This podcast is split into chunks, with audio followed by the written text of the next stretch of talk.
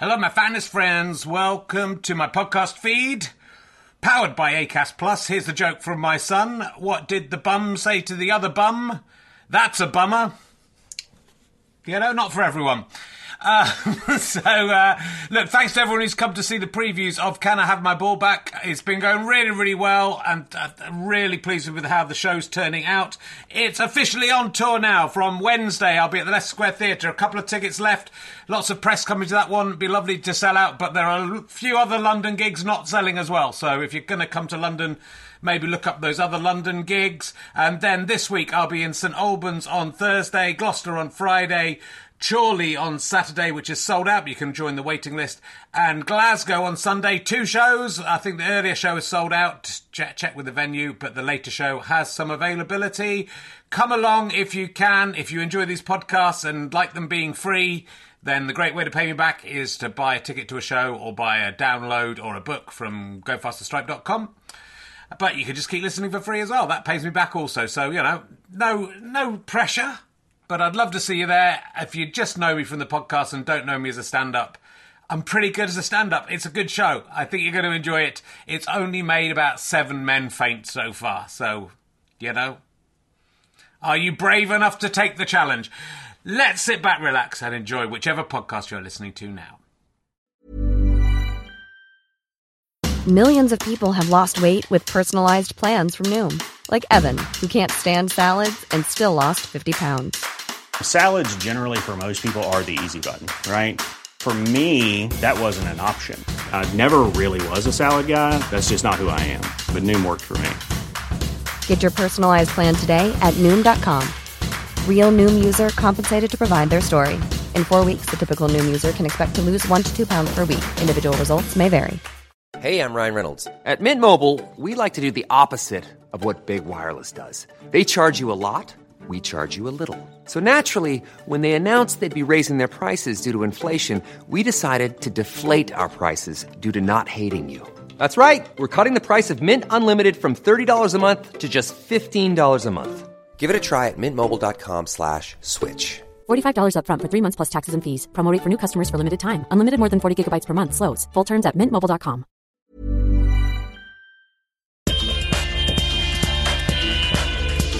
Ladies and gentlemen, welcome to the Leicester Square Theatre. Please welcome a man who can't stop thinking about a man he walked past 30 years ago. It's Richard Herring.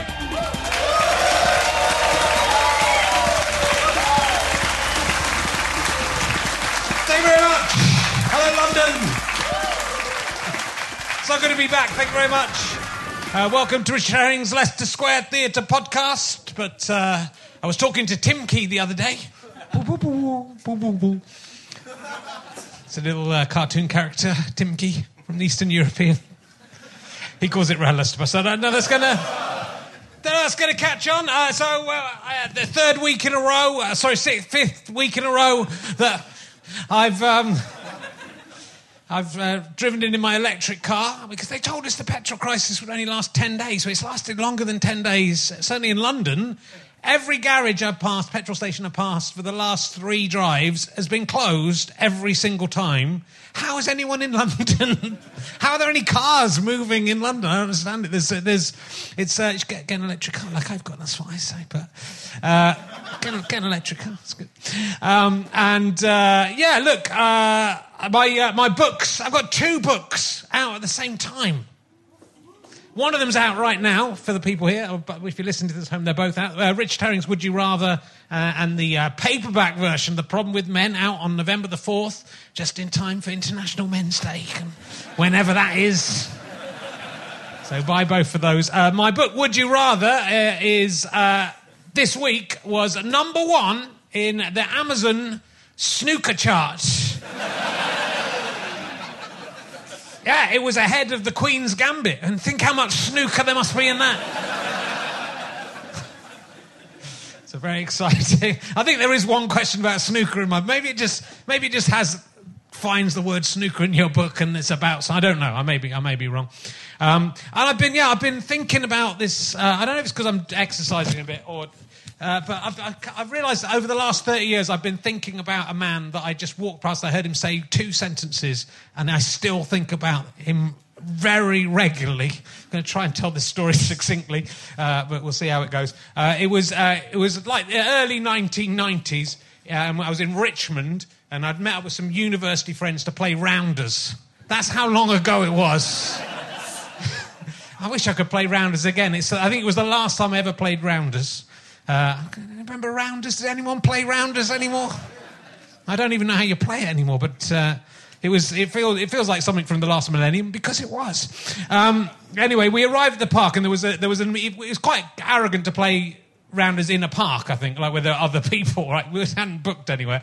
Uh, but uh, there was an even more assured and confident group of young people who were there to play frisbee with each other, okay? They, were, they weren't on our patch or anything, so I guess it was a big park, I don't know. But uh, they seemed brasher and posher and more confident than us, though I have to say I think we must have had a degree of cocksuredness ourselves to take over a chunk of public land to play a children's game that I loved. Who wants to play rounders right now? I do. Anyone? Should go and play rounders in Leicester Square? The guy I remember who I'd thought about regularly for the last three decades, even though as far as I know this is the only time our paths have crossed, was limbering up ahead of a game of frisbee, properly stretching like he was an athlete. Uh, I think he had long hair and an Alice band, but I might be imagining that. Uh, he was addressing his group of friends in a casual, friendly way, but with a tinge of self importance and arrogance. And he said, Come on, guys, stretch those hammies. I don't want any pulled hammies today. Think about that. Honestly, at least once a month. Struck me as utterly ridiculous that a group of people in their early 20s would stretch before playing a game of frisbee. It was definitely a casual weekend thing, not a professional frisbee event, but I think stretching before a professional frisbee event would be overkill. and looks like, and uh, you'll be looking slightly ashamed that you were involved. Uh, it would be a, it would be a be- better pre-game ritual. Um, I also wondered how many people ever pulled a hamstring playing frisbee uh, in the park with their friends. It won't be none, but it won't be many. That is what I was. Not enough to insist on warming up and making yourself the centre of attention. People's hamstrings are their own concern. If you want them to warm up, that's their business, not yours. They don't need a so called friend instructing them how to do it. Just seemed attention seeking and prickish to me. Uh, I did not warm up my hammies before playing rounders uh, or at any point in my exercising life, including when I ran the marathon. Uh, I suspect he's in the back of mind because I am running again for, ahead of my half marathon. Uh, this the sentence uh, was all I heard from him as we were walking past. Uh, the an interesting isn't the rightness or, or wrongness of him instructing his friends to stretch in faux concern for their hamstrings whilst just trying to make himself appear like the alpha male of some frisbeers. Uh, but I've never been able to forget him, and he keeps popping into my mind. And, and now, because this is on the podcast, it's been immortalised in a podcast that is archived in the British Museum and the British Library. And so his arseholery might be read, listened to and read about in hundreds of years' time. And that will be the only mark left by him on humanity. be that. Uh, if you're listening to this Hammies guy, and calling them Hammies is obviously part of what made them comedic too, their hamstrings. Uh, what have you been up to recently? Do you want to play rounders? We should stretch now. We're, we're in our 50s. Uh, anyway, weird. It was just weird that I remembered that. Um, uh, and I'm wearing my uh, wedding suit today. This is a ten. This is a ten. This is ten years. I still fit into my wedding suit event. The reason it looks okay is because I didn't fit into it for most of my marriage. Uh, I also bought some boots online. Like, like, like look at those. But I, they were on sale, and I didn't really look at them properly. And they've got quite a big heel on them. Have you noticed? It's pretty good. I'm taller than my wife when I wear these, as long as she isn't wearing any shoes. I might just wear them all the time. She looked at me in a different way now. She had to look slightly up. I didn't buy them so I could be tall. I didn't know I'd be tall. Anyway, my guest this week uh, is probably best known for his appearance on South Today on the 8th of October 2018. That's why we're all here today. Was that when Bill was Bill Grundy on South Today? I'll find out. Uh, will you please welcome the amazing Dave Gorman, ladies and gentlemen? It's David, it's David Gorman. Thanks, Dave Gorman. Sit down. Ah. How you doing, Dave? I'm all right, thank Good. you. Yeah. Good.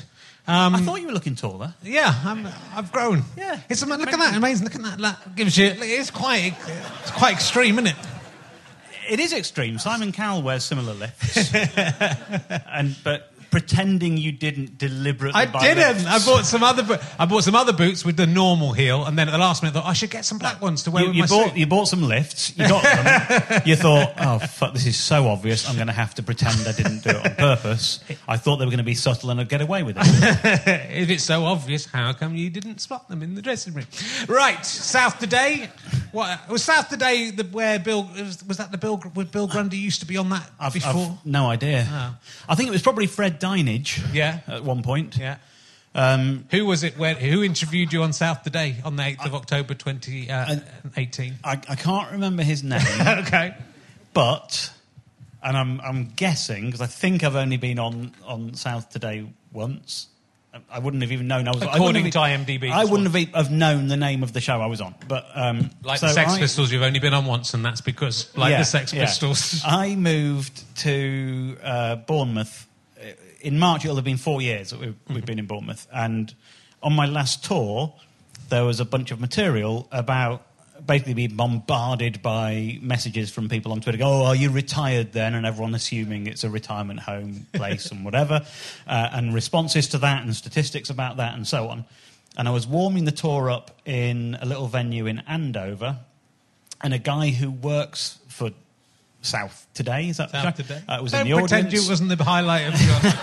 He he was in the audience, Yeah. and he he was like, "Oh my god, somebody has moved to our region." we should talk to him about that. Um, and so they said, "Can we do an interview with you about that?" And I went, "No." and they went, "Oh, go on." And I went, "You can if it's broadcast a week before my tour dates in the region." yeah. And they went, all right then. Um, and so I, I sat down with the man and he said, so why have you moved to Bournemouth? And I said, because it's lovely. And he went, oh, that's nice.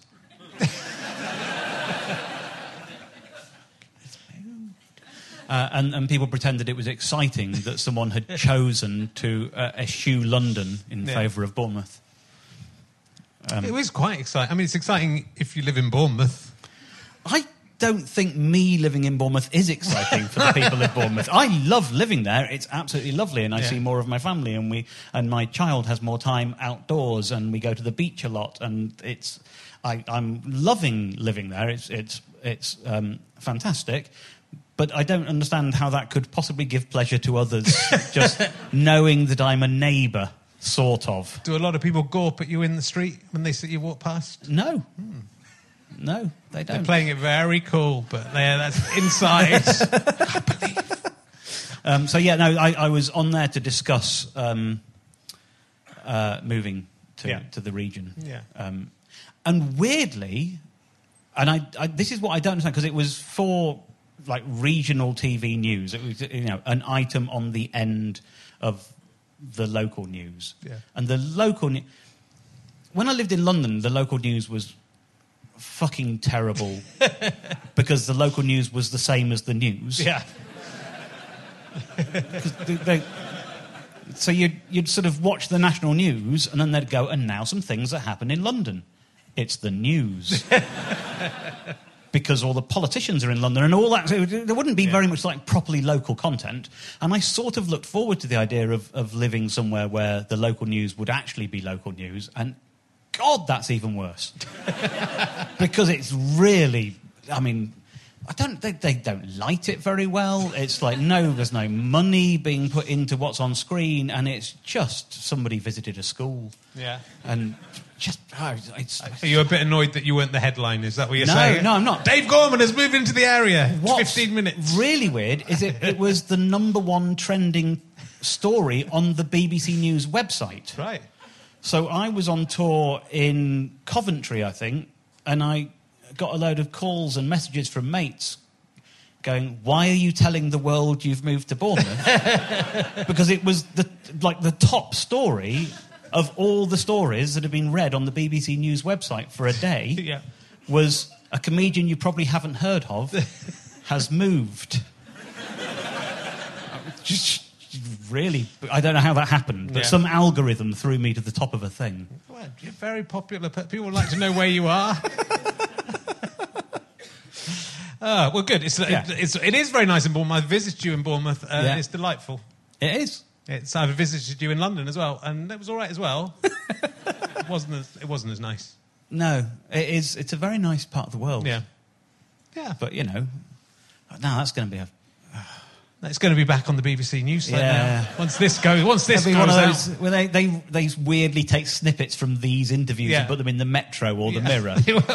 That's not going to make it, is There's- it? there's a journalist Dave watching said it's lovely in Bournemouth. now we're live streaming. The journalists don't even have to bother coming to these gigs. They just have to Yeah, yeah. pay ten quid. Someone's writing this up now. Yeah, Look, yes, Oh, I've made man. twenty-five pounds minus the ten pounds for the stream. Fifteen pounds profit. We're right in. So, look, well, seeing we're uh, talking about being boring and moving out of London, um, even more boringly, you now write crosswords. Yeah, I do. yeah. Yeah, I mean, that was me denying that moving to Bournemouth was like retiring.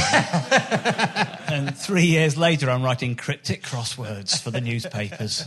How did this? How did this develop? How did this happen? How did you get into? I know you've always enjoyed. Yeah, well, I've always one. done them. I Yeah. sort of taught myself to do them when I was a teenager, and and someone who sort of travels and and whatever. I like having a cryptic crossword with me. It's like having a friend for company through the day on a train or whatever, and it's it's always been a part of my life. And I, I wrote about them in one of my books, and that led to me writing the foreword for a book of cryptic crosswords by the Observer a few years ago. So I've always had these little sort of connections with some of the people involved in that world. Um, and at, at the time back then, when I wrote that forward, I sort of dabbled with writing clues, but I wasn't really brave enough to do anything with it. And then during the first lockdown, I, I sort of wrote a crossword. And I didn't know what to do with it. And I figured, well, I did that because I'm bored in lockdown, and there must be lots of other people who are bored in lockdown, and maybe some of those people would like to do a crossword. So I tweeted it, and the editor of the, the crossword editor of The Independent replied to my tweet saying, um, some really good clues here, but the grid's shit. Uh, and I wrote back to him saying, if I did one where the grid wasn't shit, would you be interested? What? What can I ask? What makes what makes a grid shitter than a different another grid? Um, no, seeing as you find crosswords boring, you Yeah. may not ask that. I'm, Because that, that belies an interest that you are denying exists, Richard Herring. Is it boring or do you want to know? I want to know. I'm Right, getting okay, interested. yeah. Also, journalists are going to be writing crosswords. I'm my friend Dave Gorman. That's, what- that's what you've already. I've got two fantastic scoops already. Yeah. When I have no friends, I have crosswords. Like, what's the diff? What's the what makes a good grid, Dave? a, a good grid Yeah. is about the number of crossing letters in the words. Ah. So you, what you shouldn't have... yeah, so it shouldn't just be a load of words You shouldn't that have a load cross of- over each Yeah. in a line. you shouldn't really have more than two consecutive uncrossed squares Okay. in a word. And ideally, every answer would have 50% of its content crossing with other words. That sounds tough. That's what was wrong with it. Yeah. Um, so I, I, I got in touch with that editor, and, and he ended up publishing one, uh, and then I wrote a load more for him. And now in The Independent, most months, twice a month, and in The Guardian every couple of months, and in The Telegraph once a month, um, which has become weird. That's basically. Ten thousand pounds a crossword. it is so ridiculously badly paid. and I, and I, I, I worry that people would perceive that as, as me going, "Ah, used to my showbiz riches. it is probably, it's shit. Regardless, every, most, or basically every other crossword setter, there's about three people in the country who make a living writing crosswords, and almost all the other crossword setters in the country, it's their hobby. It's not. It's no one's job, Right. So that's But that those tells you what you three know are about kind of money. like billionaire, billionaire crosswords. but don't, the crossword actually, a lot of people buy newspapers, especially now. New, people buy the physical newspaper for the crossword. Right? Yeah, yeah. I mean, a million people a, a, a day do one, I think, in, in Britain. So there are, there's still a lot of people doing them. I think Paul, his real name's John Halpin, is, is sort of like the most prolific. He sets for all the broadsheets, and he's, he's one of the ones who makes a living at it. And when he was younger, he was a massive fan of uh, the Reverend John Graham, I think his real name was, who was Araucaria, who was like the legendary Guardian setter of the day. Uh, and John and, and the two Johns got in touch, and, and John Halpin, the, the young man at university, wanted to become crossword setter.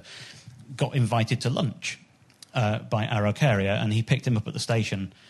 Uh, and and John describes, ba- I think it was like getting into a battered old Mini and realizing, oh, this is not a good course in life. this is the most highly regarded crossword setter there has ever been, and he's driving a 15-year-old shit Mini. When a crossword setter invites another crossword setter to lunch, do they do it with a with a cryptic clue to say where it's going to be and what time it's going to be? Um, Yes. Yeah. And that's why you don't realise I'm constantly inviting you out to social events. Within, it's It- actually You've just been missing them. They, the invitations have existed. So, and also, I want to know how do people? Why? do- Hey, why do crossword setters? I'm going to talk about crosswords Yeah, for now. I think we can Yeah, do it. okay. Why do crossword setters have to not just use their actual names? Why does a bloke called John call himself Paul? That's not even that different. You know, not even like an exciting name. No, it's not. And, and in that instance, and, and I'm only doing this because it's you, I'm going to pull the rug from under you because he's called himself Paul in honour of his dead brother. So now Ah. you feel shit. But why bring his dead brother down by pretending he does crosswords? Not-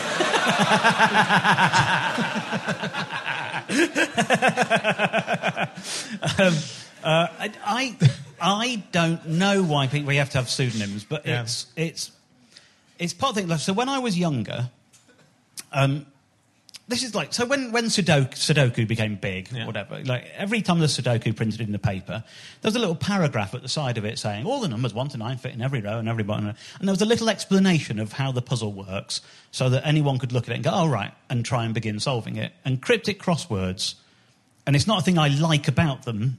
They are opaque and they seem to enjoy the idea that a beginner would look at it and go, well, that makes no fucking sense. I don't get it. Yeah. Um, and and as a, when I was like 13, 14, it was seeing something in the paper that made no sense really annoyed me. And so I started holding on to yesterday's newspaper and looking at the answers the next day and going, why is that that?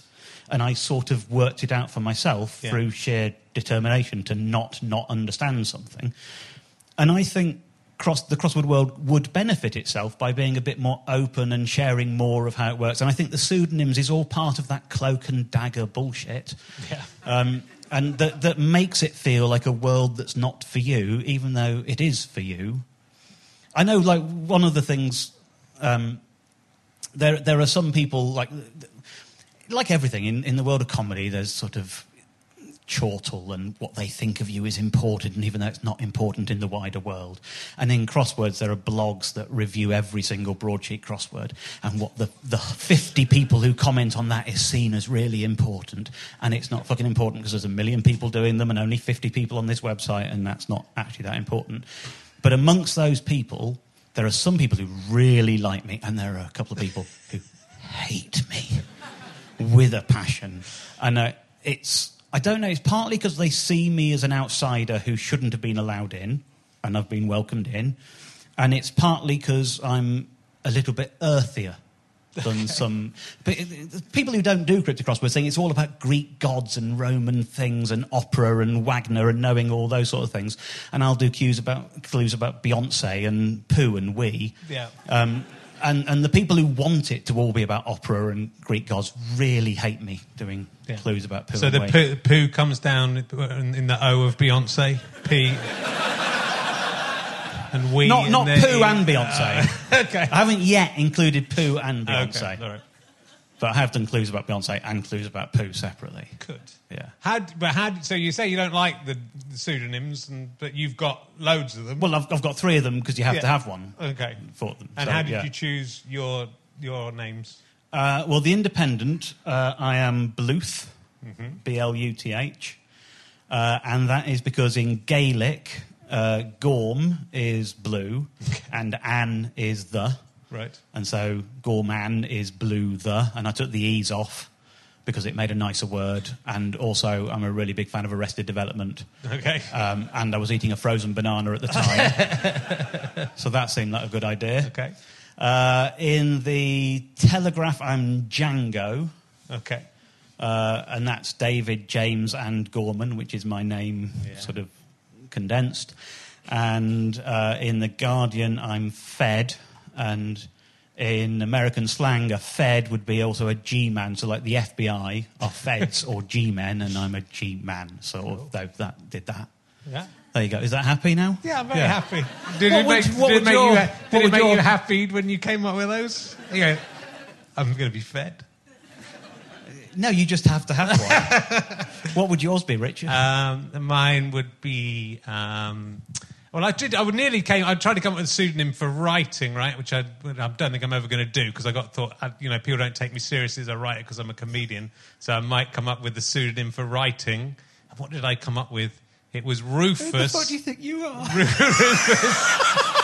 Well, because I thought, like, would I, would I get like a J.K. Rowling? Would I get like a novel published? If, if you if you send it as Richard Herring, then Yeah. you know they go nah. But if you send it in as I came, I think I came up with something like Rufus for red and the Spanish for herring, which I can't remember what it was now, but it was a, it was far enough away Right. from herring. So I'd probably do something around, round, round red herring, Right. and then my name's Herring, Oh, yeah, yeah, yeah. and also love the R, idea- Richard begins with R, so it's R Herring. I love the idea that you think it would be somehow easier to get a novel published if you were unknown. it's like you haven't been awake in the world for the last. be easier for me. Uh, but I think you know it's, it's interesting because they a crossword clue Yeah. is sort of like a really annoying joke. Yeah, They're, yeah. they're like jokes, but they, you have to work them out and then go ah. So it's sort of like a. So I think as a Yeah. comedian, you're you are they're witty. Your your clues are very witty. I think. Um, I, I think some of them might qualify as that. yeah, which yeah. is which is when it's there. There are those clues in crosswords that you kind of go, that is very nice. That's Yeah. what, what are your favourite of your own or other people's clues that are those sort of witty? Oh, now I mean, that's Have too, got- that's you- too high a it- bar to set, is isn't it? it? Because now I've got to. My answer is supposed to be witty. Well. but will also need to be explained. Yeah, but it also doesn't have to be that funny because it's still a crossword. clue. That's true. well, I- so the thing, the, the thing, the, the worst thing you can say to a crossword setter, and the thing that people always say is, "Bloody hell, it's like three two bloody one, mate." um, which I know is a very old reference, but I still said every time I publish a crossword, somebody says that to me. For those young people who don't know it, 321 was an ITV game show in the 80s, hosted by Ted Rogers, and, and the contestants would be given clues throughout the game. Yeah, that's it. And uh, 321. Um, I think it was Un Dos Tres on Spanish TV before it was on uh, British TV. Anyway, they- they'd do sort of like variety acts, and at the end of each act, they'd give a clue and put it on the table. It'd be a physical object and also some written text. And they would have to try and work out what it was a clue to, and they'd whittle it down until they had one clue left, and that was their prize. And the booby prize was Dusty Bin, and the star prize be a holiday or a caravan or a car or whatever. And the clues made no sense, deliberately made no sense, were packed with ambiguity and had no correct answer. So somebody would give them a, a physical object, would be like a key, and the clue would say, It's got wheels. It'll take you away. You'll be packing your bags for this one. And you go, oh, we think it's this one, Ted. We think it's going to be a holiday. And they go, well, it's got wheels. A car's got wheels. A caravan's got wheels. But Dusty Bin's got wheels. oh, it'll take you away. You could get taken away in a bin, couldn't you? You'll be packing your bin bags. They're bin bags. It's Dusty Bin. and no clue had a correct answer. Like you could absolutely invent Yeah. two different realities for every single clue, and nobody in the entire. You might guess correctly what it was. You might say, "I think it's a car," and it would be the car, but you wouldn't have given the explanation that Ted then gave when he read the monologue that came with it. Whereas cryptic crossword clues have a correct answer. Every word is employed in it, and and at the beginning or end of the clue is just the same as a quick crossword clue. Mm-hmm. There's an actual definition in it. So you can't cheat. You can't have it mean one thing or another thing or whatever, because you actually have to have the same as a normal crossword clue built into it. So, for example, one of mine um, that upset a few people uh, was uh, S- C7 are made poorly eating supermarket crabs, for example. Okay. Okay. So and this is very hard to do just in your head. It's much easier to explain if you can write stuff down. But take the letters in the words C7R and now make them poorly. So you make an anagram of the words C7R, and then that anagram is eating a supermarket. Right. And that supermarket is Aldi, A L D I. And if you put that in the middle of an anagram of C7R, you get venereal disease. which is crabs, for example. So if it was a quick crossword clue, it would say crabs, for example, and the answer would be venereal disease, and you wouldn't think that was impossible. You'd get some crossword, you'd work it out. But you've got all this help to help you work it out. Yeah. And the people who were upset with it were upset for two reasons. One, that it's venereal disease, but two, it was fucking Aldi. like, that's lowering the tones of crosswords already before we get to the answer, mate. Um, so they, they don't like me being a bit sort of um, common. Yeah. I'm, Yeah. Well, it's good. It's good. You're, you're kicking it up in the cross world. Well, it's also what's it's sort of um, it's like I, we last time I was here, or maybe one time I was here with you. We talked about it's a it makes me giggle so much. There was a review from some new Newcastle comedy website that I got, which. which I- I- we couldn't read, neither of us could read it with a straight face. It's something about if Frankie Boyle is the Mick Jagger of comedy, Dave Gorman is the Ringo Starr. yeah. Right. I mean, it was a really odd thesis Yeah. that the guy had. Um, but I'm not a bad boy of comedy. so it's kind of fun being the bad boy of crosswords. That became like a running question. I can't quite remember what happened, but I remember someone writing in and they thought that Mick Jagger was Muck Jagger. So they wrote they they wrote in an answer to the question, I think, with like an essay about it, but called it Mick Jagger, Muck Jagger. So they were listening up thinking Frankie Boyle is the Muck Jagger. I don't. I, uh, uh, no, I've not got to the bottom of it. No. But yeah, no. So I'm, I'm a sort of, you know, I'm a clean cut, nice boy of comedy, but filthy in crossword by their standards. Very Hey, I'm Ryan Reynolds. Recently, I asked Mint Mobile's legal team if big wireless companies are allowed to raise prices due to inflation. They said yes. And then when I asked if raising prices technically violates those onerous two year contracts, they said, What the f are you talking about, you insane Hollywood ass? F- So to recap, we're cutting the price of Mint Unlimited from $30 a month to just $15 a month. Give it a try at mintmobile.com slash switch. $45 upfront for three months plus taxes and fees. Promo rate for new customers for limited time. Unlimited more than 40 gigabytes per month. Slows. Full terms at mintmobile.com.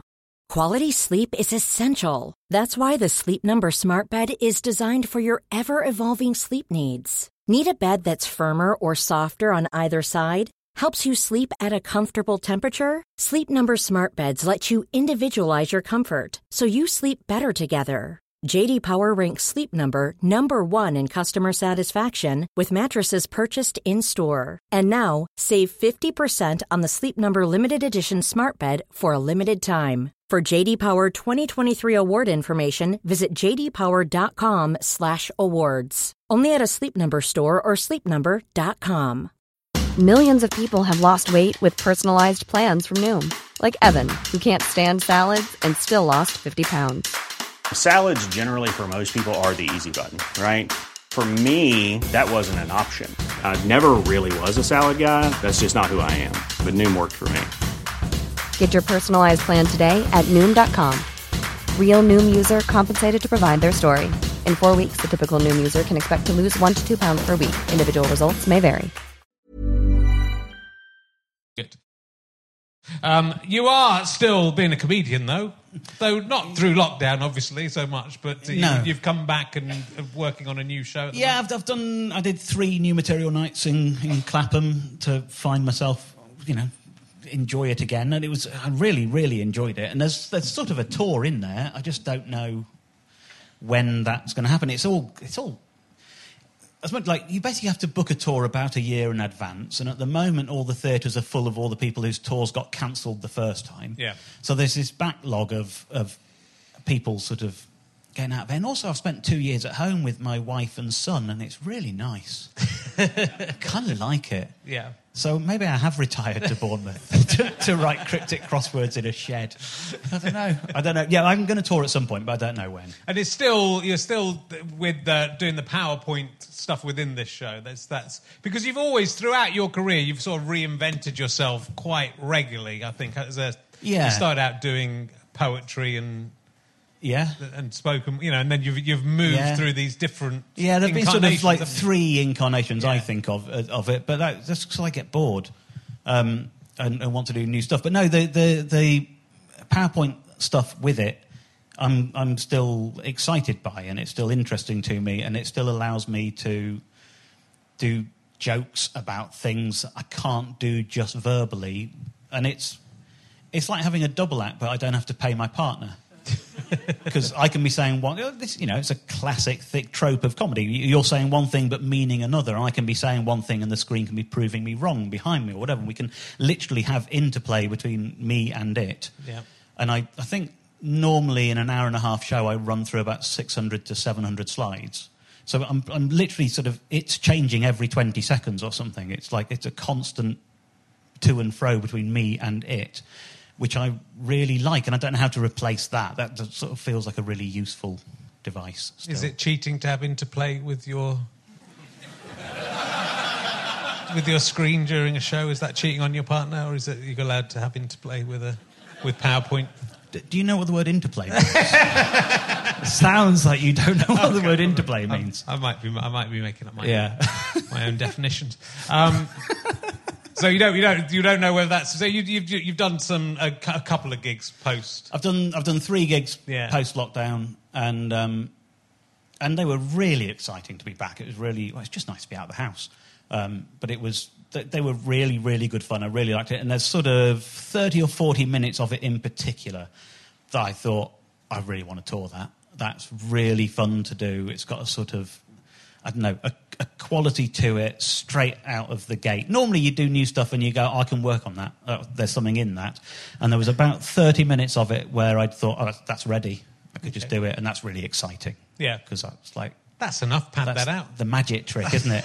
and then there's an hour of other stuff which I know is, is nearly there and is right. And Do some crosswords for an hour. Just put them up and d- don't move to the next one until everyone's worked it out. But they're not allowed to. They're not allowed to no talk to each other. conferring, no conferring. Yeah. I think you can make it work. Yeah. I, I will do it. I just don't know when to do it because there's this sort of. Yeah. I'm still waiting for the chaos to sort of move through the theatres and stuff. Yeah. But Did you sort of? It sounds like you sort of enjoyed lockdown. You know, aside from the people dying and all that sort of stuff. That was sad. that was sad. yeah. We're alive though, right? So we we got through it. I, I think enjoyed is pushing it. I, Okay. I, I sort of think, I think this is true for a lot of people. I'm a bit nostalgic for the first lockdown. Right. That was all right. um, at the time, later on, my, my boy was in school and, and we were doing homeschooling and it was harder. But in the first lockdown, he was in nursery, so were paddling pool in the garden and it was quite nice. And, and he, he was sort of also reached an age where he could go for a three or four mile walk, which he'd never really been able to do until then. And that was just sort of, it was kind of, that, there's, there's stuff to enjoy about that first lockdown. The bad stuff is that he didn't see another child for about three months. Mm. And so he played with us differently. Because I'd sort of got used to the idea that sometimes playing with him means being in the same room as him while he plays. But that wasn't good enough when he didn't have children to play with. So he started doing this thing of sort of, I go, right, I'm a dinosaur and you're my egg. I'm going to lay you. All right, okay, fine. And then you sort of curl yourself up on the living room floor and he'd sit on you and go, I'm laying you now. laying you now. and you'd come out of it going, "Ah." Ah." and he'd go, No, Daddy, you're doing it wrong. I go, How am I doing it wrong? We're long necks. no, you're doing it wrong. and he'd get really angry with me. And I, when you see kids playing with each other in role play like this, they sort of muddle along with it and they'll make up their own rules as they go. But a grown up can't do it. You just can't do it. It was like being a member of an impro troupe where the boss was constantly furious. and we're just dying for him to meet other children and, and get that out of his system with them instead of with us. And so like, when we did the, one of the later lockdowns and he was then in school, um, and we were doing the homeschooling, we, one of his best friends from school, his parents have got two kids, and they've both got full time jobs, and they're both working from home, and they were in a real tough situation. And they're also doing things like they're teaching their nine year old French, and neither of them speak French. and it's like you've reached a level where you're actually teaching, even at nine, you're teaching them stuff you don't know. Yeah. Which at least wasn't the case in reception. you know, we, I could handle the homeschooling there. And we got in touch with his best mate's parents and said, Can we have your boy one day a week? We'll take him off your hands. Right. Because we'll homeschool two kids and we'll just not do the homeschooling that day. We'll let them play. It'll be great. And, and we'll have a nice time and it'll be easier for him. And, and we put so much social capital in the bank because we asked for nothing in return. we appeared to be angels saying, We will take one of your children off your hands one day a week, free of charge, gratis, nothing required in return. And they were so bloody grateful. but so were we, because we had this other boy on Tuesdays and he could be a fucking egg. That's, that's a weight off our mind and shoulders, literally. And. Um, uh, and, and, and we've had favours in return. You know, they, Yeah. our boys' things, things have lifted, but he's had a sleepover at there, so we can have a night out. And we've basically got endless capital in the bank with that couple. They don't realise quite how over a barrel they are now. Hopefully, they're not listening to the podcast. oh, Gorman! The Gormans! Why have you done that? Um, I'm going to ask you some. Would you rather? Look, I've got. A, I've got a would you rather question that isn't the book. This is just based on, like, you know, I don't know if my mind's just addling as I get old, right? And I talked about the other week. Uh, I was moving logs. I got a log delivery for our fire. That's, that's where we are now, writing crosswords and getting logs. uh, and uh, I was throwing the logs into the log store and trying, it's sort of like a game of Tetris. Thought it'd make quite a good Taskmaster game for, for Right, see if yeah. you can get them into the gaps. But then I started thinking of things from the perspective of the logs, right? If you were a log, if you were a log that was meant to be burnt on a fire, would Yeah. you rather be at the back of the log store, like deep in where you're not going to get picked out very soon, or at the front of the log store where you get? So I would just think from a. Do you think the logs want to be burned, or do you think they want to? Do you want? Do they want to stay at the the back of the log store? I think if the log is sentient, Yeah. it probably most wants to be a tree. I think we've already crossed the Rubicon from the log's point of view when it was That cut down sailed. and logged. Yeah. Um, so, given that, What if the log became sentient once the tree was cut into bits? in that instance, And it's meant to be a firewood log, but does it want to live as a log and be at the back and maybe. Because what happens when another log delivery comes and the ones at the back pretty much stay at the back forever? then I imagine in this scenario Yeah. Where logs become sentient when they're chopped up and turned into logs. Yeah.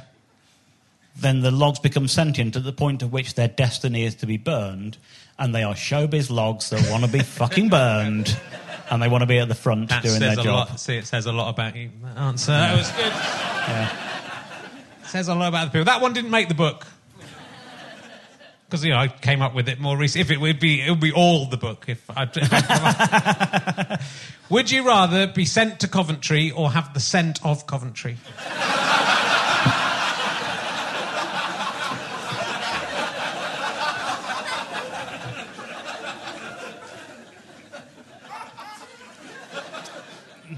How long am I sent to Coventry for?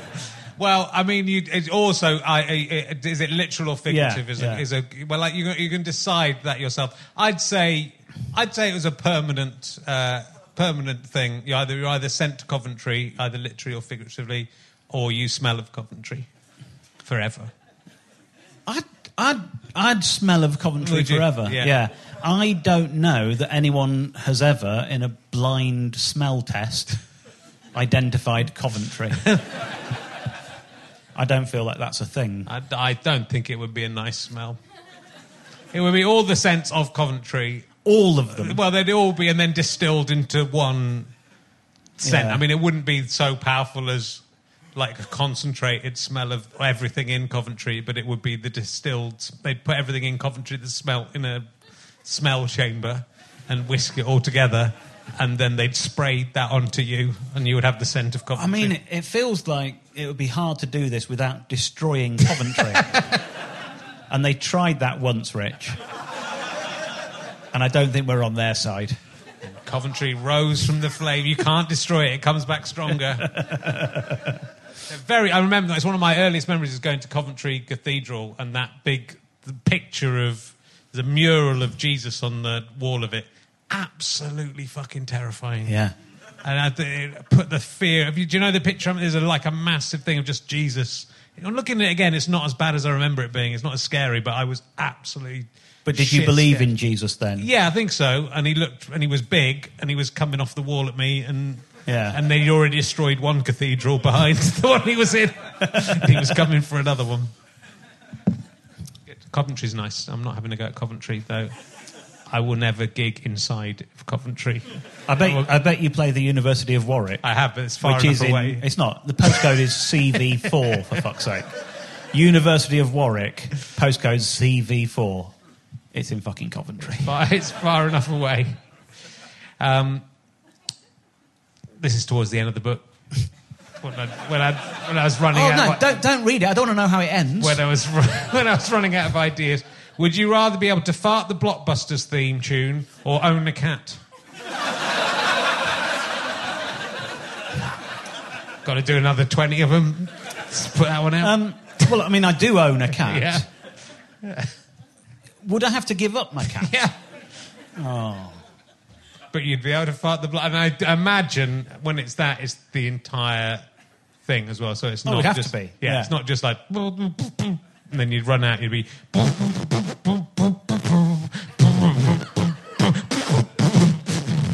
and in tune and harmonies and stuff. And would I coming in. never be allowed another cat? Um, you'd have, you'd, your cat would be taken away, humanely killed. And you wouldn't This be is tricky because our, our cat went missing for five weeks Oh, earlier no. this year. It was very traumatic, and we were very upset. And then she, then she was found, and because she's tagged, we got her back. So I've I've I've sensed, touched the grief Yeah.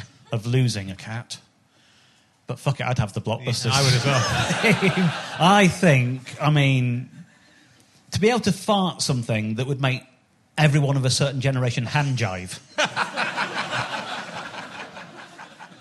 would be a remarkable party ah, piece. and anyone who could fart the theme tune to Blockbusters and couldn't parlay that into untold riches Yeah. doesn't deserve the gift. I agree. I think you would. De- I mean, it's, I don't know if the, if the raw variety. It would definitely be in the raw variety performance one year. It's there isn't enough TV shows in the old days. There were TV shows where someone who could do something like that would just crop on them, uh, crop up on them every now and again, wouldn't they? Playing Mule Train with Yeah. a tea tray on their head. that guy. Yeah. And they wouldn't have to do anything else. Yeah. They just have Yeah, their one thing, and they could, and then you play all the theatres. But I don't know if that's got because I feel like you'd absolutely blitz week one on Britain's Got Talent, but then have nothing left for the final. I mean, it's a guaranteed golden buzzer on week one. And then normally people are coming back with bigger and better acts, and you're just. to reincarnate Bob Holness to try and add something to it. All right, we'll do one more and we'll get back to the proper, proper questions. Hold on. Oh, this well, this is interesting. This is a showbiz question for you. Would you rather be a mime or one of those people who pretends to be a statue? If you had to work outdoors, oh. It's not a nice choice, Dave. No, I'll I'll go with the mime. Yeah? yeah, Because you get to move around a bit. yeah. I I did do some street theatre once. Yeah. That's why I thought. yeah. You didn't know that. I, did, I thought you did some juggling or something. It was a, did some, No, I I I I, I did street theatre once. Oh, right. Okay. um, and it was it was awful. what did you Um, do in your act? Was Uh, it mine? I, I did it with a mate of mine. Okay. Um, we had met a really brilliant street artist guy called Pepe who did this workshop with us. Um, and he's he was an amazing bloke. Travelled around the world. I think he lived in Coventry okay. actually. um, very fragrant man.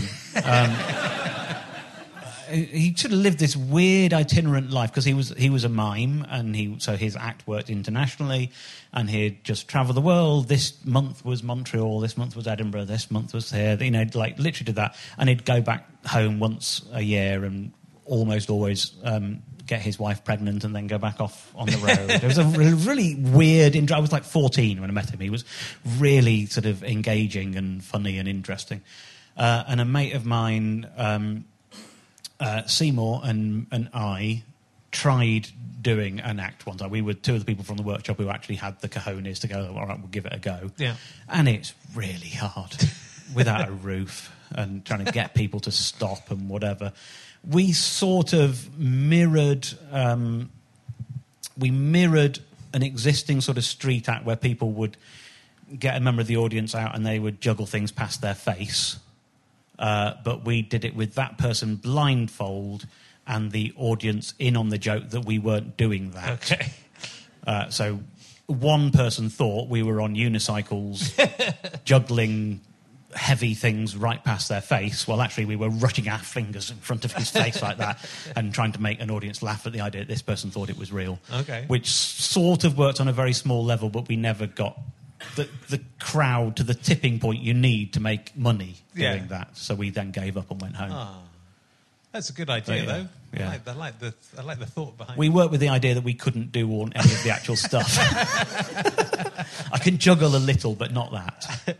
It's a good way to improve. If you can get everyone to keep the pretense up forever, it's a good Yeah. way to make one person think you're amazing. Yeah, Oh, it's I a shame you didn't see that. There, there might well be one person who still thinks it happened to him. I don't know, but that was that was what we did. Um, I, I, I was thinking about both of us, and we've lived, we've lived, you know, we've had a sort of similar-ish sort of career in many ways, and I, I was wondering if there's any other point in history you and I could have made a living doing what, doing what we do. It, we're sort of essentially sort of playing and doing, you know, and, and trying crazy stuff out and doing it. And a lot of your stuff obviously is big, big uh, commitments in Yeah, terms of going yeah. around the world and, and finding all these different people. Do you think there's an, another time in history, if you hadn't been born in the 60s or 70s of the last century to now, you could have lived the sort of, uh, lived and made a living from the sort of things that you and also I Um, pro- probably not, but it's probably not just the time. It's also the place. I would have think. I would have Yeah. thought, like Britain is particularly uniquely placed for that. I don't know that there's anything similar happening in other parts of Western Europe. Even there's, there's something of, of Britain's relationship with comedy is different. Yes. um, and stuff. And uh, America is different again. I don't think it could survive in any other ecosystem, let alone time. Yeah. Um, no, I'd have to invent PowerPoint first as well. It'd be tricky. But even for the so uh, some of the things you that you did, like a, the internet would have and, and the technology would have ruined. I mean, the Dave Gorman, are you Dave Gorman, would sort of been ruined, wouldn't it? At the, at, at Yeah. the first step if the internet Well, had been people people thing. now conflate Googlewhack Adventure and I Dave Gorman, so I get lots of messages still from people who think I googled all my namesakes Right. because they've Yeah. confused those two things. Whereas actually, I Dave Gorman, like I say, it actually sort of exists at a moment, kind of almost just before Google becomes the go-to resource that it now is. Yeah. It's the reason I said no to a sequel to that is is the the first series was a thing that had actually happened and then got turned into a TV show. Yeah.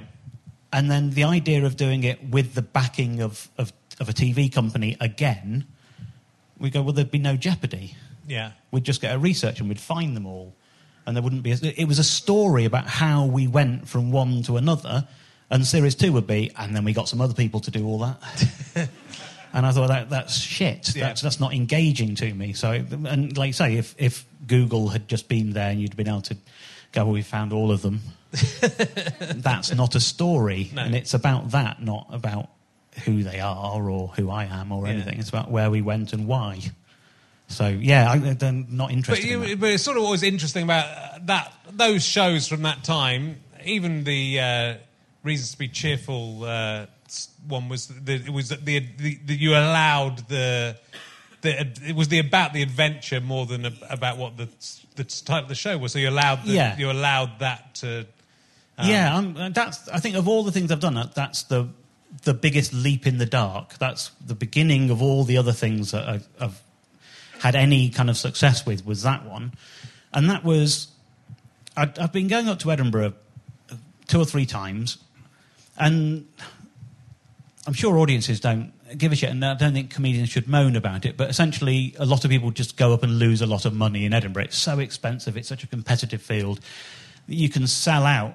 And the first time I did a one man show in Edinburgh, if I'd sold every single ticket, I would have lost four grand. And that's the economics of, of Edinburgh. Yeah. Certainly how it was. It's worse now. It's worse now. Yeah. Uh, although there's also the free fringe and things yeah, have come to sort of combat that, and that, that sort of didn't exist when, when we were starting there. So that was the reality of it. And I just thought there's something really perverse about this whole industry going to this city for a month to watch you. I lived in Manchester at the time, but I was on the, you know, coming down and doing London gigs quite a lot. And the purpose of Edinburgh effectively was to lose money, but hopefully be seen by a TV executive. And I said, well, but I'm, I'm gigging in Islington and in Crouch End. I'm gigging five minutes from their house and not losing money. Why have we all got to go there to lose money to have them see me do that thing they could have seen me do five minutes from their house? And I have a very sort of distinct and very fond memory of, of sitting with my manager and saying, I think Edinburgh's fucked. I think if I'm going to risk all that money, I should be doing something creatively risky as well. I, I don't want to do my club act. I want to create a show for this that I don't know if it's good or not. I want to find out whether I can do something different. And him getting really sort of twitchy about it. and all I had was, I said, I, want to do a show about the lyrics to Ian Dury's song Reasons to Be Cheerful. And he said, Have you thought about doing one about a more popular song? Said, I'm not interested. That's not the point. It has to. be- It's the. It's it's it's the not knowing how that will go is what excites me. I'm not going to go and lose five grand doing something that earns me a living the rest of the year. I want to take a creative risk. And he said, right, well, let's get previews as early as we can, so we can find out, and then you can not put yourself in the brochure if it's if it's too weird or something. So I did a gig at Battersea Arts Centre. And I hadn't really written the whole show, and I was prepared to sort of go, well, I've written this bit, and I'll have to tell the audience there's a gap here, but I'm going to get to these lyrics, and I'll get through it. And, and I started, and I sort of basically, there's my reasoning was there's about 57 reasons to be cheerful in the song, and I thought I'll do a bit of material about each of them. Once you've done that and told the punter to turn their phone off in the 16th minute, said hello and goodbye, that's probably an hour, that'll, that'll be okay. Um, and again, this is kind of before the internet. You couldn't Google the lyrics, and they're quite hard to hear. And I'd tried finding them in different ways. And at one point, I went to the British Library to find a copy of Smash Hits, and it was the one that was missing. and then on my way back home to Manchester, I stopped at my mum's in Stafford, and I found the copy of the magazine I'd been looking for in my childhood bedroom. I'd, I'd owned it all along. Um, so I found the lyrics and things. So when I did the preview show in Battersea, the very first one, it was like a hostage situation. It lasted over two hours. and when I got to the gaps in the story, and I started explaining, I was like, like the, the reason I haven't got this bit is I couldn't work out what the lyrics were in verse two. But to find them out, I did this, and I went here, and I did this, and I went there, and I went to the British Library, and this happened. Then on my way home, I found that, like, and that was getting bigger laughs than all the jokes I'd written in the first bit. And it was like it was way too long, and it wasn't. I'm not pretending it was a great gig, but the audience were engaged in it for the full two hours. Like the audience were not going, "Oh, fucking let us out." the audience were like, "This is weird, but carry on." and I, I sort of knew there was something in it. And every time I did a preview, I'd take more jokes out and put more story in, and it got funnier. And by the end of it, it had one joke in, and it was all the story of how I'd gone here and done this and found this bit. And so, I sort of the show I ended up with was sort of what should have been a DVD extra of the making of the show I intended to make. I just never made that show. I made this storytelling show instead. But it, like it was a discovery. I discovered this thing I could do, which was tell stories about how things had happened and where I'd gone, and have the evidence. And it was all. I didn't do PowerPoint in those days. I had a an overhead projector like your geography teacher used to use, and a slide projector, and I was running between the two, putting documents on one and photos on the other, and like running around and being really physical on the stage. And it just it, it transformed my life. Yeah. Because suddenly I discovered a different way of making an audience laugh Sure. and it was really exciting. and the other thing it did, because when I did stand up, when you're doing stand up, especially in like Edinburgh, and it's a one man show, people come on in to sit in the audience and they see a microphone in a stand on the stage in a spotlight, and they go, All right, stand up, I know that, I know what I'm doing here. And a lot of them are people who wanted to see somebody else, but their show's full, and so they've, they've ended up seeing you instead.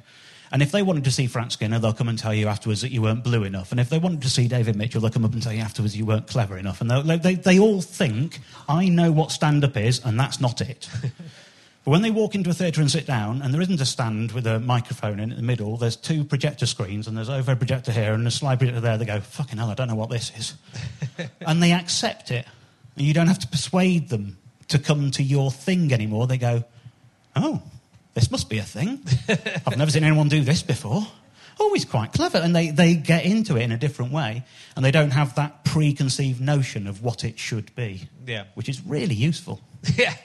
But then you've created, you know, that out of that and sort of accidentally or, you know, Yeah. organically, you've created a, a, I mean, more or less a new genre, right? I mean, there were people who, who did, have, had screens and things and might have illustrations of their show, but I think the, the adventure part of it, Yeah. certainly for those next few shows, that was, it was all about, can I, can I achieve this in time? What will happen if I attempt this? Yeah, I think the, the danger is that can become a contrivance. Yeah. and there's a sort of um, th- my favourite ever review was for I think it was for Googlewhack, and the, the guy said, "I hate Dave Gorman. I didn't want to review Dave Gorman. I've seen so many people fucking copying Dave Gorman, and he's created all this shit. but I had to go and watch this. Oh, oh my god, it's actually fucking good. and he was so surprised that he liked it that it, it makes for this really amazing review. Yeah. And the thing that he'd seen, the reason he didn't like me, I think, and I, I know I'm blowing smoke up my own fundament, and I apologise, was he'd seen things. His view of what I did was having never seen it, but he thinks I'm walking on stage and saying, Hi, my name's Dave Gorman, and I want to meet as many people called Dave Gorman as I can. Let's go. And who gives a shit about that? And actually, the first 15 minutes of that show is me saying, So I was here and I was having this conversation, and somebody said this, and then I found out this. And one and together. So we ended up getting on a train, went here to meet. And 15 minutes in, everyone's thinking, Well, of course, we're going to try and find another one because they've gone on the journey with you and discovered how and why you're doing it. And the reason you're doing it isn't, I've got an idea for a show, I'm going to do this thing. And he imagined that's all it was. Yeah, yeah. And then he's seen another one, and, and effectively, I've tickled the trout. I've, I've, he's gone, ah, it's not all made up and hokey. It's actually real, and he's fall, he's got into it, and it's it's a delight. And I and I, I think I suffered from, and the reason I sort of retreated after a while of doing it was people think you're going, I've got another wacky idea, let's go, and it's. I think that's shit as well. Well, you've got. You, I think you. You know, because it would have to escalate. It would have to get bigger and bigger. I think, and, and Yeah. also, it's so of it's so of a time in a person's life. Yes. That you would be able to do. If you went out now and now went, I'm going, sorry, family, I'm going around the world to find everyone with this exact same penis as me, and I'm going to put that in a show. It's a good idea, actually. Yeah. Uh, hmm.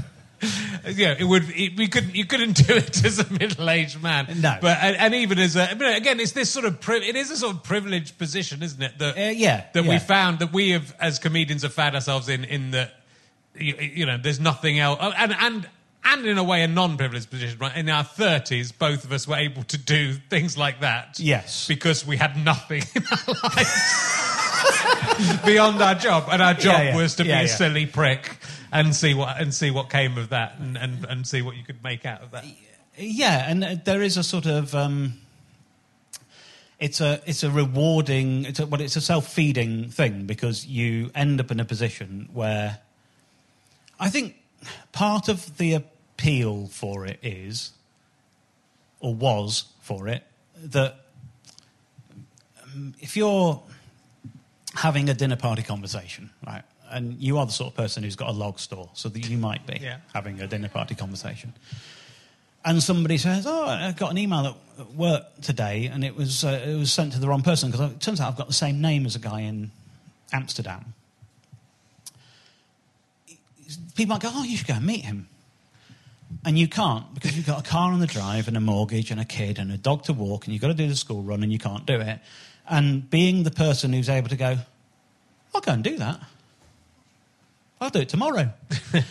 is a really liberating thing. And then when telling people about it is rewarded, you maintain your ability to, to, to do it because you, in doing it, you also inhibit your chances of, of having a dog and a school run and a thing because you're constantly away and traveling and doing this, that, and the other. And, you know, like I ended up, I sort of toured Googlewhack for like three years and did like eight months in the States with it, where Yeah. I sort of, which I look, but, you know, there was times where it was really, really exciting, but that's also eight months where I didn't really see a friend. No. And I was just by myself in America with a tour manager I didn't like very much. And it was just sort of weird. And I wouldn't want to go back and do it. I'm kind of glad I did it, although there were some weird. uh, there was a section in that show where I talked about creationism. Uh, and in some parts of America, that did not go over especially well. And I was in one place, I think it was in Cleveland, I can't remember. Uh, and for some reason, a lot of the theatres had, had booked me for a week, and some of them insisted on having matinees as well. So there were, I was sometimes doing like two shows on Saturday and, and then travelling on Sunday to a new town and doing another run. And some towns were great and some were horrible. And there's this one venue, and they basically nobody had bought a ticket for the matinee. It was a glorious theatre. We sort of had two nice nights in it, three or four tough nights, and a matinee with nothing. And what they ended up doing was contacting a local old people's home and bussing in a bunch of people who have never heard of me, have no desire to see a show, were just put on a bus and taken to a show to be performed by a reluctant man who thought, why didn't we all just say, let's not do this show? This is silly. And when I got to the creationism bit, there were walkouts. But one of the walkouts was a guy with an oxygen tank. and it had a wonky wheel on it. And the theatre was about four times as deep as this. And this very, very elderly man breathing into an oxygen tank with a big, heavy wheeze, taking one step at a time, at a time, and every step accompanied by a of the wonky wheel. I had a five minute long, noisy walkout from an octogenarian who hadn't wanted to come in the first place. that was a dark time on stage. and difficult to do anything about. Go, oh, look at you! Oh no, really. Also, you know, if you believe that this is God's plan and that creationism is correct, he hasn't dealt you a fucking great hand, has he, mate? Come on. Well, look, bloody hell! Uh, this is. I, I, th- I generally thought we'd done about twenty-five minutes, and we've been uh, d- going a bit longer than that. So we'll It's have the to. crossword chat. It was good. The crossword chat was, Yeah. was was. I was trying to think up some clues, but I haven't got anything yet. I was trying to think up a Ted Rogers, like Ted Rogers, and then a, you could have an anagram, couldn't you? Because Ted fucks Yeah. up the next bit. Yeah, yeah. yeah. So Ted Rogers three two one, and the answer is one hundred and twenty-three. but then Ted doesn't make up. You need the Ted. The Ted needs to mean something. Yeah, but maybe if you, if it was uh, a down clue and, and you had the answers for three down, two Oh. down, and one down, Yeah. then Rogers three two one could be an anagram of the first three answers. All right, let's do that. That would that would work. Oh, it'd be so funny. It'd be so funny when they've worked it out. Once all the all the thirty five year olds have explained to them what Ted Rogers three two one is. Right, I was going to ask you this. I'll ask you this. I don't. Uh, this, I don't know why this came up today as I was just sitting there because I'm thinking about things like this all the time. One day will be the last time you are ever thought about. The last time a joke of yours is played or a book you've written is read. How many years in the future do you think that's going to be for you? Because you die, right? There's, there's three Yeah. deaths. Aren't there? There's the death, and there's the actual physical death. There's the death of everyone who knew you, and then there's the death of the, the last time you're remembered. Yeah. When do you think that the last time you'll be remembered is? I reckon I've got 500 years.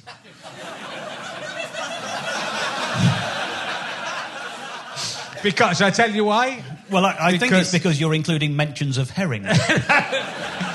I think uh, because I've I've written a daily blog for basically near well 19 years, and Yeah. hopefully it'll be a few more years than that. Yeah. Uh, and I think in 500 years, and it's being archived at the British Library. And I think in five years' time, someone might go, oh, I wonder what people in uh, 2020 were thinking about. Yeah. And the coronavirus was on, I'll look at that guy's blog. So that, that could still happen as an historical thing. That's my theory. Okay. 10,000 years. I um, I sort of I want my obituary to be a sort of um, a Shelley Winters obituary. Okay. A Shelley Winters obituary is when the moment you find out someone was still alive is the moment you find out they are now dead. Yeah. That you see the obituary and go, oh fuck, I thought they died ages ago. oh, oh, they're still alive. Oh, No, they're not. Yeah, they're dead. Um, and I, I want to be that. I want to have faded into oblivion and to have people think, God, I haven't thought about him for ages. I thought he was dead. So you like I'd quite like to sort of just disappear. You'd like then- people to have not thought about you while you're still alive. You're still Yeah. alive and no one's thought about you. Yeah, And then you yeah. die and they go, well, oh. not not my family, but but I'd, I'd like my family to still be thinking about me while I'm alive. But Yeah. I, I, I, I like the idea of strangers ceasing to be concerned. Genuinely, I think it'd no, be it'd be nice to be able to, you know, being in an old folks' home, thinking. I can see it from that guy's point of view now with the oxygen tank. Yeah. and nobody else there knowing that's what's playing through your mind. That actually does appeal to me. So I'm sort of not worried about it. I have um, the word Gormanesque has appeared in, in at least two other comedians' reviews, Right. and that's a weird thing. That I, so there's the possibility of that existing, and so someone going, I wonder what that means, Yeah. and in a way that would that would count. Um, but um, I'm sort of, I'm, I'm, I'm kind of unconcerned about it because I will be dead. Yeah. So who cares? Well, what if it's like uh, that film? Usually glib, my now six-year-old is about death. yeah. Are your how are your children? Yeah, they, well, they talk about it a lot, but yeah. Yeah. they don't really get what it is. yeah. And yeah, they sort of. I don't think they understand the finality of it, but uh, I, I, maybe they do. I think so. My mum was visiting recently, and uh, the reason the weekend she was visiting was the same weekend as they have the Bournemouth Air Show, which is like there's like a million people come into town and the Red Arrows fly over, and it's the the French version of the Red Arrows fly over, and it goes on for three days, and it's a really big deal. And on the Monday morning, I was driving Eric to school, and my mum wanted to come with him and have a look at his school from the car and whatever. Uh, and Eric had decided over the weekend that when he was older, he wants to be a Red Arrows pilot. Uh, so we're driving along, and Eric says, I'm going to be a Red Arrows pilot when I'm older. And my mum says, Well, I hope you'll give me a lift when you're, when you're Red Arrows. Can I have a, a, a lift in your plane? And he just went, You'll be dead by then.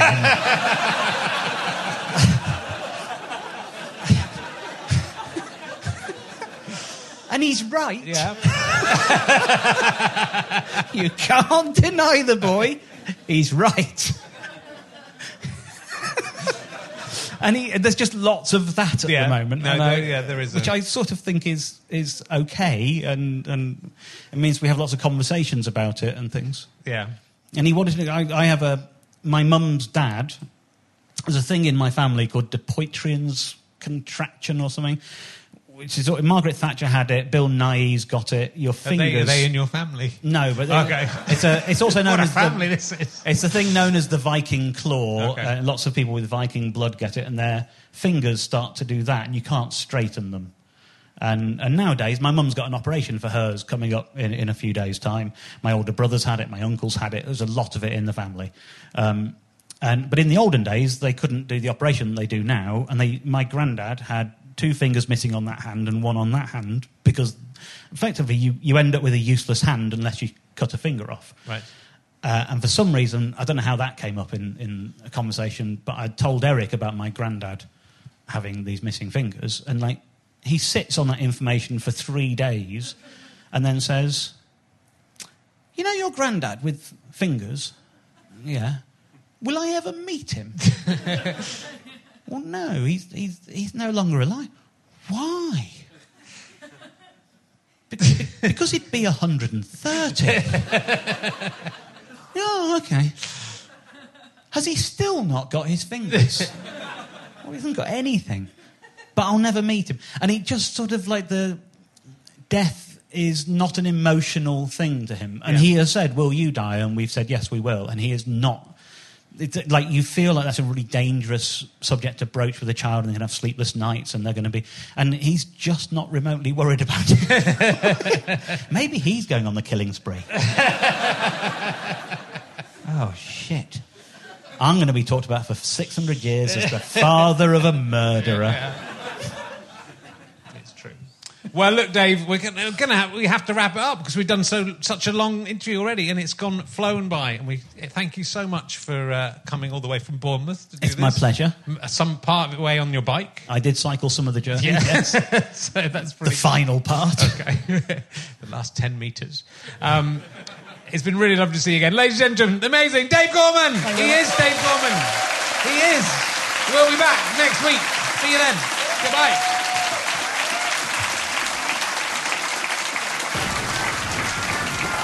You have been listening to Rahalas the Bar with me, Richard Herring, and my guest, Dave Gorman. Thank you to Scant Regard for playing the music. I'm indebted to my producer, Ben Walker. I'm indebted to Chris Evans, not that one, and everyone from GoFasterStripe.com. I'm indebted to everyone at the Leicester Square Theatre. Thank you to Captain McKeegan for her fantastic website, RHLSTP, rhlstp.com, which helps me not ask the same questions twice too often. This is a Sky Potato Fuzz and GoFasterStripe.com production. Go to GoFasterStripe.com. You can buy my books and also downloads of all my stand up shows and become a badger, monthly badger. Why not, my fan friends? Why not? Help us make more podcasts. Goodbye.